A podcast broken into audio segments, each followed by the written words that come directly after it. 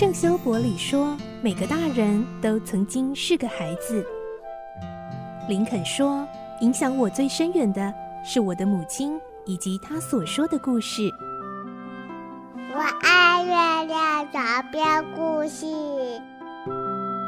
晚安，月亮床边故事。小青姐姐邀请每一位大孩子、小孩子一起听故事，不管多忙，也要和你一起听故事。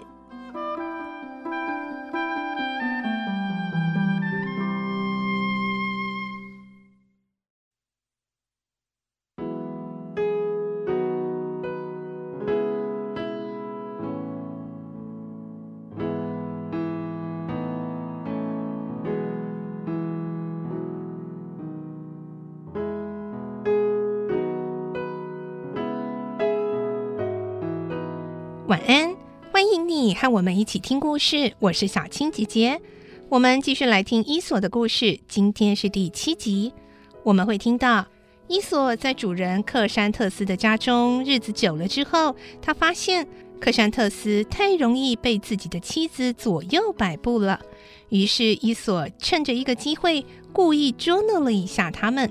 来听今天的故事。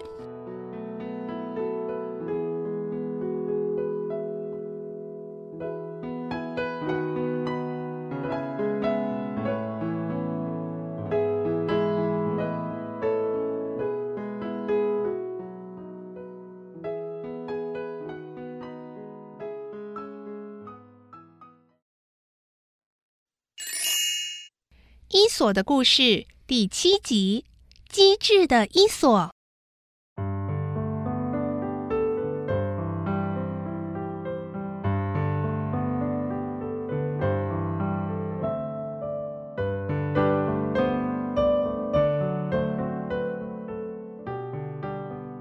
过了好几天，伊索跟着克珊特斯出席了很多次的聚会。克珊特斯的朋友大概都认识了伊索这个人。一天，有一个弟子摆设了宴席，邀请克山特斯和其他弟子们参加。克山特斯对伊索说：“待会我要去参加一个宴会，你跟我一起去吧。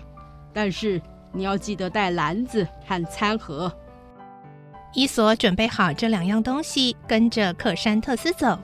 用餐的时候，每当来一道菜，克山特斯就会舀一点给伊索，要他放在餐盒里。宴会完毕，大伙儿还在聊天。克山特斯悄悄对伊索说：“你先回去，把刚才那些好吃的东西带回去给我那心肠善良而温柔的女人。”“是的。”伊索答应了一声，心里暗想：“照理说，我应该照老板的吩咐去做。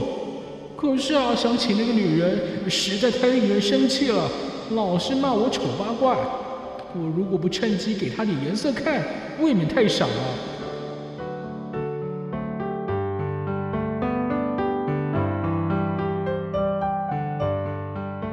主意打定之后，伊索就匆匆赶回家，放下篮子，大声叫道：“太太，请您出来检查看看，我有没有偷吃这里面的东西啊？”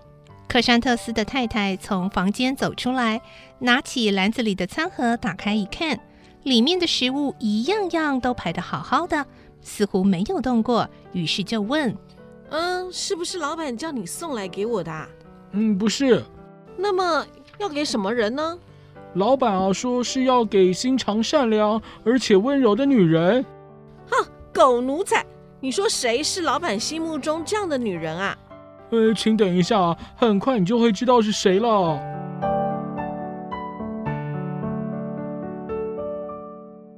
伊索说完这话，对着家里饲养的那一头血统优良的母狗叫着：“哎，丽凯娜，来吃啊，快吧！”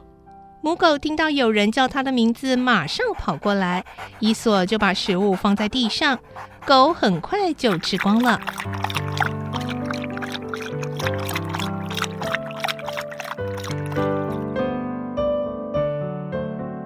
后伊索又回到宴会场所，站在主人背后。伊索，你把好吃的东西送去给他了吧？呃，是的，老板。他吃了没有？我全都吃下去了，因为他肚子很饿。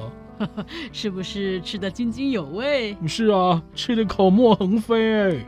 那他吃完之后有没有说什么？呃，他虽然没有说话，但心里很感谢老板。嗯，那就好。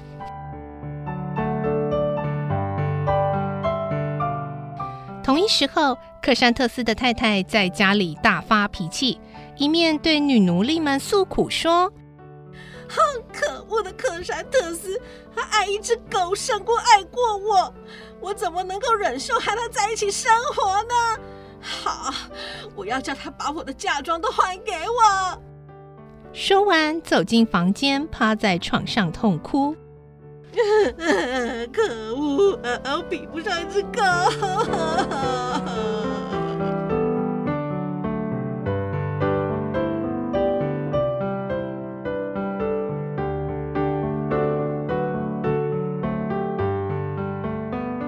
在宴会上的克山特斯和弟子们从聊天变成讨论。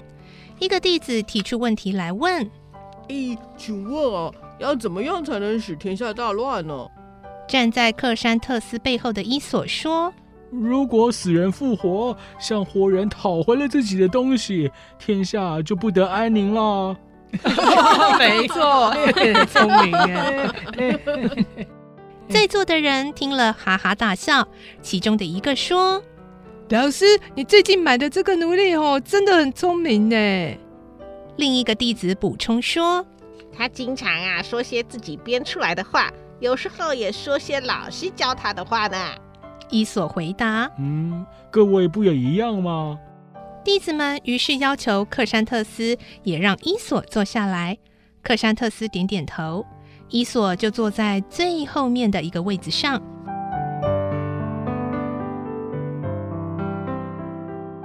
没过多久，有一个人提出一个问题：“为什么被牵去宰来当祭品的绵羊一声也不吭？”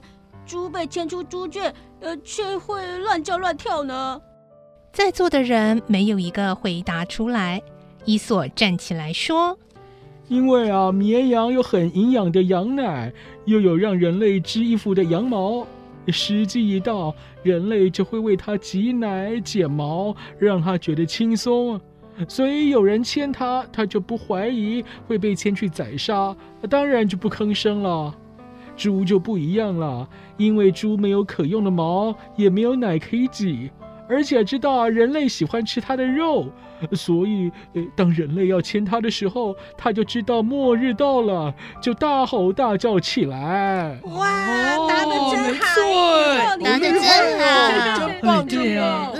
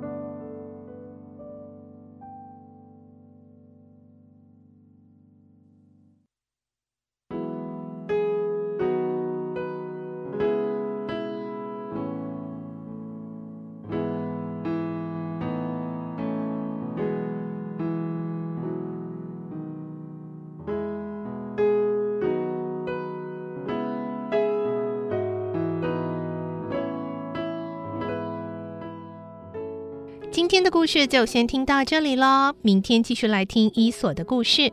我是小青姐姐，祝你有个好梦，晚安，拜拜。小朋友要睡觉了，晚安。